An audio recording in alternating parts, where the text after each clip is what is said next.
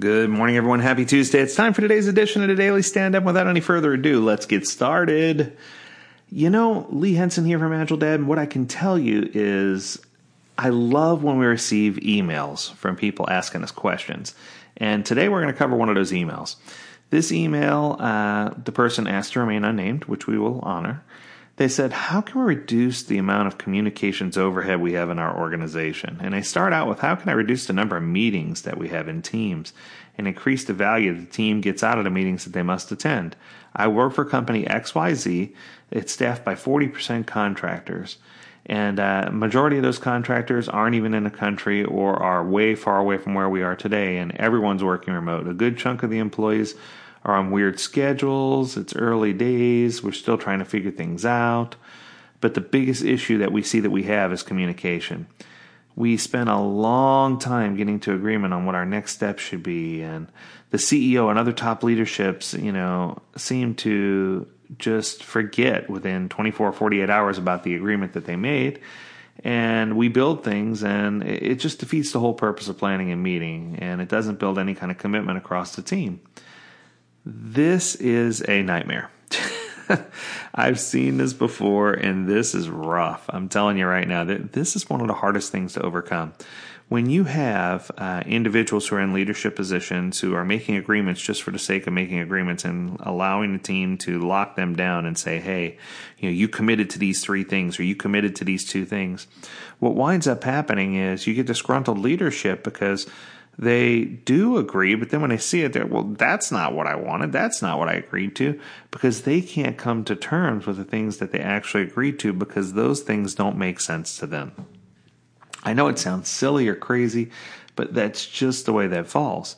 In addition, when the team finds that they're just spending you know time in meeting after meeting after meeting, it becomes hard for them to trust that meetings are going to add value, especially when they they're just in a meeting for the sake of being in a meeting.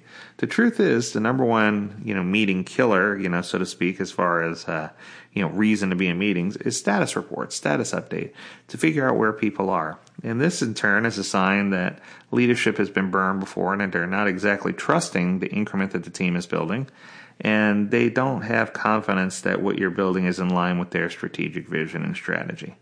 So, now that I got all that out there, the question becomes how do we realign our focus so that we have a proper vision and strategy? And how do we get leadership to understand that, hey, they can say, yep, that's it, give you a thumbs up, and walk away and be fine?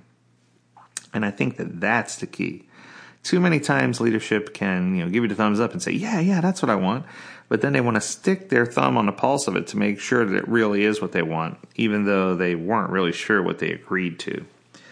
Uh, this person goes on and says, every time we run into any change of any kind, even a tiny meeting, you know, even tiny, uh, a, a holistic meeting is required.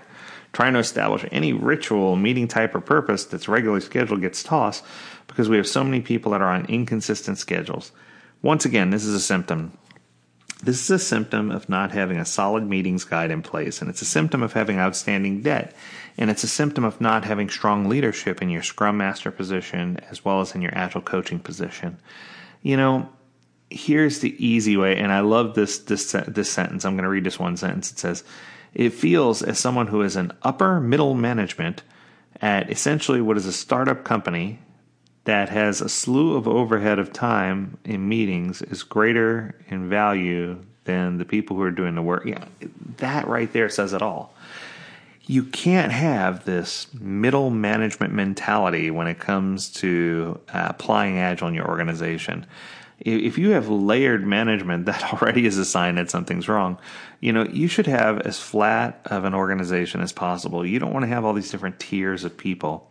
And once you have those flat organization, then you can have only the meetings that you need to have and you know time box those meetings with a strong time box. Make sure you come in with a clear agenda. Make sure you have the right participants invited. And i think once you do those steps then the meetings will immediately start adding value. And you know i couldn't encourage you more. Go out and download the agile meetings playbook not trying to self promote here, but it is by far one of the best guides on the internet to help you understand what you should be doing in Agile meetings. What are the expected inputs and outputs? What meetings should you be having? How do you get alignment? It even discusses a little bit about how to engage and do this with remote teams. And I think that if you have this type of guide, that this is going to help you focus and it's going to help you gain the knowledge that you need so that you can uh, get one step ahead of everybody else and make sure you understand what you should be doing and how you can uh, have a better impact, right? And I think that, you know, more organizations need to regain this focus. I think that meetings have been a killer of many agile implementations, and I think that it's finally time for that to stop. So I hope you enjoyed a short edition today. As always, we encourage you to tune in to the Daily Stand Up podcast and visit agiledad.com where you can learn more about this topic and many others. If you have a topic you want to hear on the Daily Stand Up podcast episode, you know, make sure you reach out to us right away. Learn more, L E A R N M O R E, at agiledad.com. We'd love to hear from you. Take care, stay well, stay healthy, my friends, stay agile. Until next time, do take care.